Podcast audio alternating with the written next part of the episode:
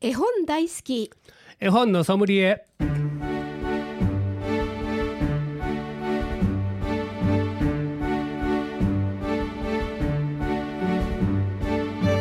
絵本大好き絵本のソムリエ。この番組は大垣書店の協力でお送りします。ナビゲーターの鈴木優子です。大垣書店の本のソムリエシリーズ絵本大好き絵本のソムリエ毎回 JPIC 読書アドバイザーの諸岡博さんと一緒にお送りしていきます。諸岡さんこんにちは。こんにちは。さてさていよいよ押し詰まってまいりましたけれども、はい。ねえ。何かどこかにはお出かけになりましたか？先日ねあのー久しぶりにあの絵本じゃなくて語りをね楽しむ会っていうのがあって、これははい。ストーリーテーリングであのー何も見ずにはい。姿りというのか、そういう会があってね。はい。あの毎年あの年に1回あの発表会をやらはるんですよ。はあはで人町交流館で行われたんですが、あはい。えー9人の方が9つのお話を語ってくれはりました。はいはい。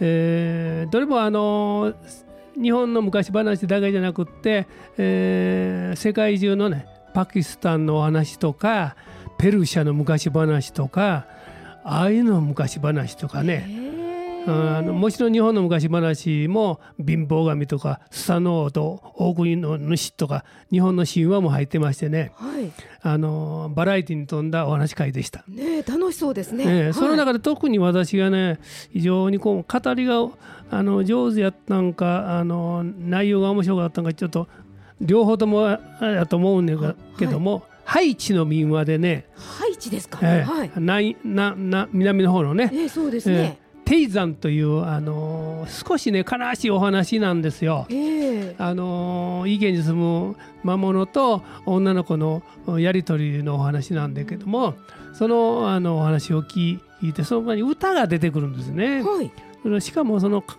悲しい歌ななんですね。そのなかなか私もあのその通りよう歌わへんけどはい。このテイザンというのは大きな魚の名前でねはい。まあ魔物というのかおお印象あのをあ付けたあの大きな魚なんやけど「テイザン我が友よテイザンおいでよ我が友水底よりおいでよここへ」という歌が何回も出てくるんですよ。はい。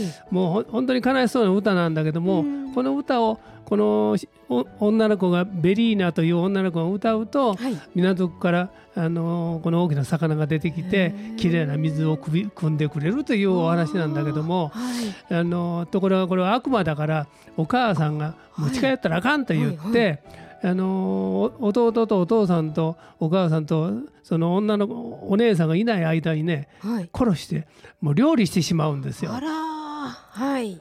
でそのベルベリーナという女の子は非常に悲しいんで、はい。えー家の前で、えー泣いていたら涙がポロポロこぼれてきてそその涙によってこの土があの水浸しになってあら。そこへ女の子が沈んでいくというか。お父さんが呼びに行ってお父さんはそんなもんあありえない話やからお表に金とん。もう早く寝てしまえ寝ぼけてるんだろうと言って弟が呼びに行ってもええお父さん耳くせへんかったお母さんが出てったらもうあのお姉さんは肩のところまで地面の中に埋まっててはい。ほんでもう残ってるのが見えてるのがあ髪の毛だだけだったというでその髪の毛をつ掴んだんだけどもはい。もうあのすでに、えーその姉は地中の中へうん沈んでしまったという。残残ってんのは髪の毛だけという。非常に悲しいお話でね。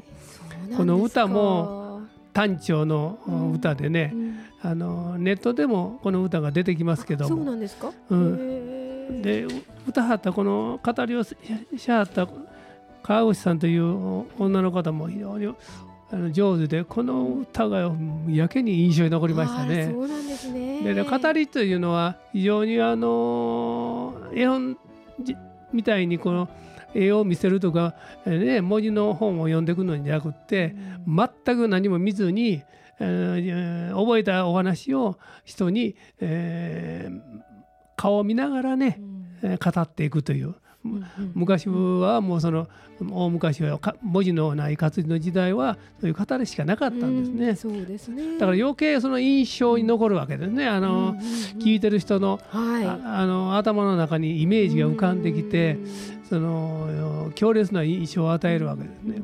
だからあの絵本を読むのはまあ活字で読んでいけば誰でもできるんだけど、語りはね非常に難しくて、文字を丸暗記するんじゃなくってあの情景を浮かべて、えー、語っていかないとなかなかあの進んでいけないという話をよく聞きます。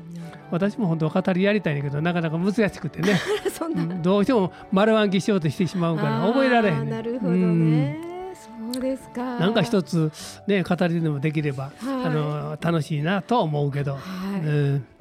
さて今回も絵本の紹介はもちろん絵本の選び方読み聞かせのコツなどについても諸岡さんにアドバイスしていただきます。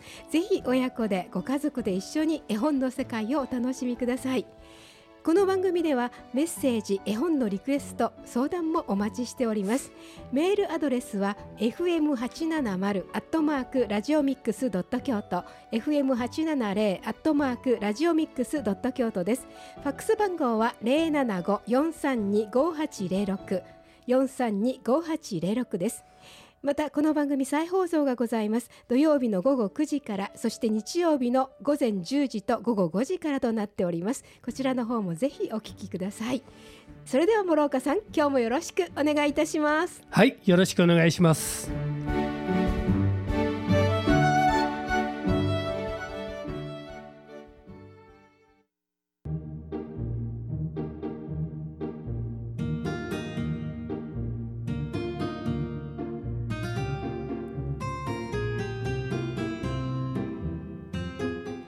ここで大垣書店からのお知らせです。大垣書店であなたの本を作りませんか？自費出版のご案内です。本を作ってみたいとお考えの方無料で自費出版についてのご相談見積もり作成を承ります。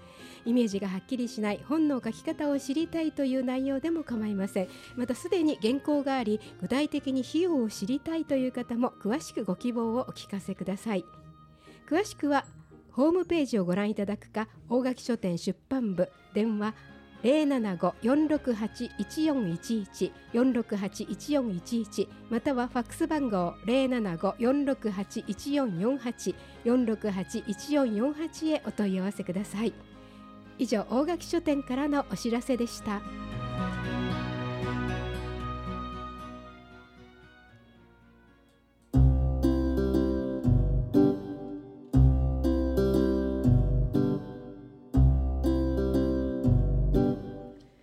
絵本大好き絵本のソムリエ。この番組では毎回読書アドバイザーの諸岡博さんからおすすめの絵本を紹介していただきます。さて今日は何というご本でしょうか？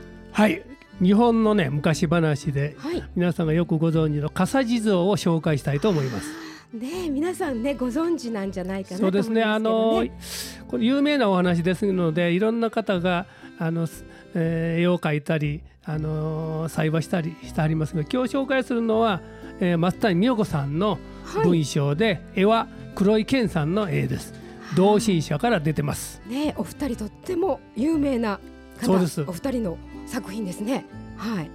さあそれではちょっと読んでみていただきましょうか。はい、お願いいたします。笠地蔵松谷美代子作黒井健絵同心者昔山の村に傘作りのじいとばあがいた。すげという草を買って干して傘を編んでな暮らし立てていた。二人の間に六人子供が生まれたけれどちゃっこいうちに皆あのへ行ってしまってね二人暮らしだった。ある年の暮れお年越しだもの正月魚に餅に米買ってくるからじいはそう言って町へ出かけた。売り物の傘背負ってな。傘や傘。雨雪しのぐ傘や傘。町へ着くとじいは声を張り上げて傘を売り歩いたが暮れで忙しい家の門はとも開けてくれねえ。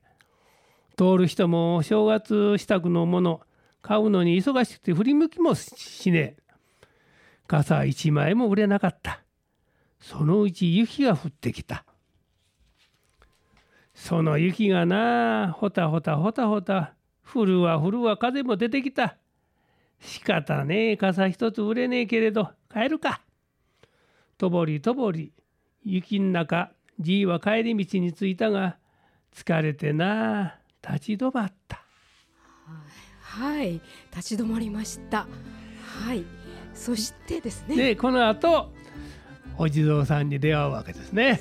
そうですね。はい。ほんでお地蔵さんが雪にかぶってるのを見て、はい。ああこれは寒い気の毒だということで、うん。おじいさんが残った傘だけどあのかぶしてあげる、はい。で6体のお地蔵さんあるんだけど傘は5つしかないので、うん最後の1体はうん。おじいさんがかぶってるうー申し訳ねえけどオラの傘って言ってあの古手拭いをかぶせてあげるというお話なんですね。はいもうね自分は濡れちゃうのにね。ね。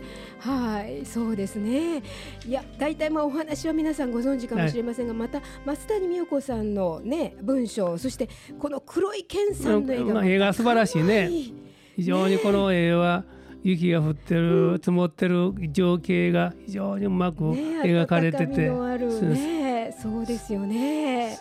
ねそのなんか絵にぴったりな曲を今日はお持ちいただいているというふうにはい、はい聞いておりますけれどもはい何という曲をお持ちいただいたんでしょうか、今日はこの絵に絵本にふさわしい冬景色を聞いていただきます。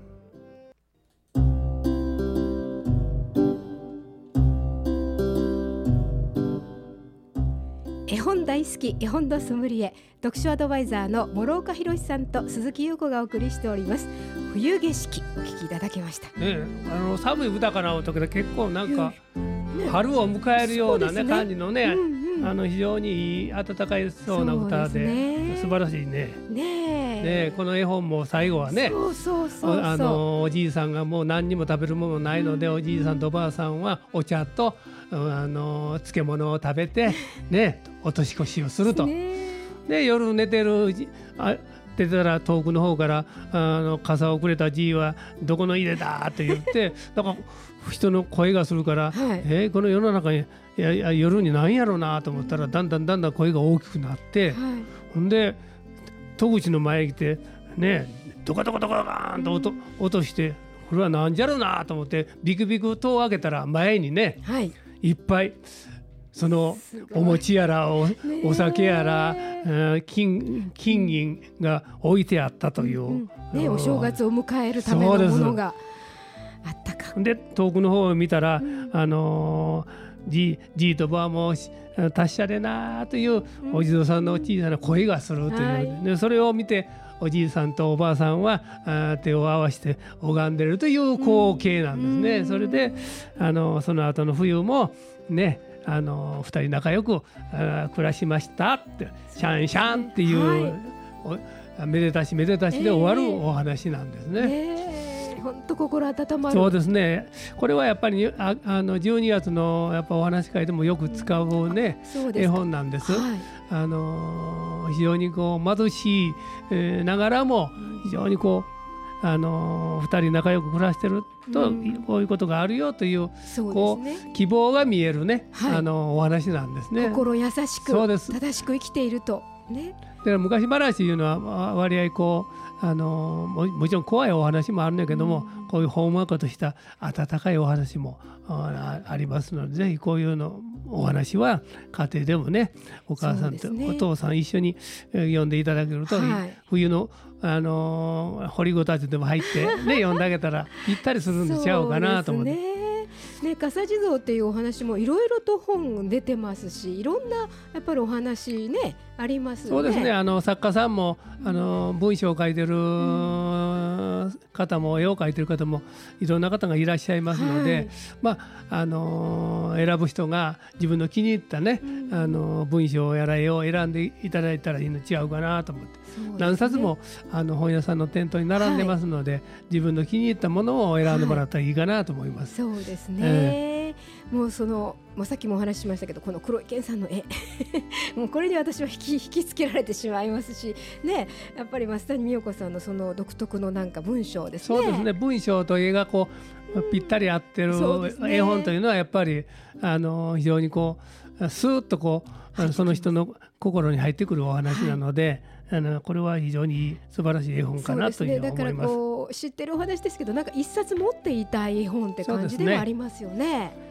うん、子供さんにも読んであげたいしこれは家に一冊置いといてほしい絵本ではあります。そうですね。はい。はい。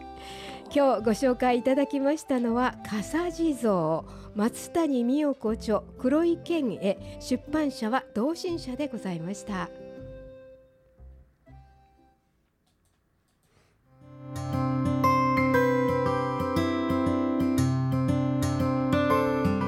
絵本大好き絵本のソムリエ。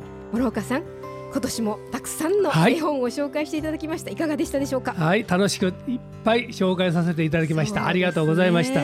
ああ皆さんね、どのお話が一番印象残ったですかね。ねあの、ね、また機会があれば、えー、こんな絵本がた、うん、面白か思ったよっていうのをお知らせいただければ、うんね、嬉しいですねはいぜひ来年もよろしくお願いします。よろしくお願いいたします。はい、皆さん良いお年を。良いお年をお迎えください。絵本大好き絵本のソムリエお届けしたのは諸岡博鈴木優子でした。この番組は大垣書店の協力でお送りしました。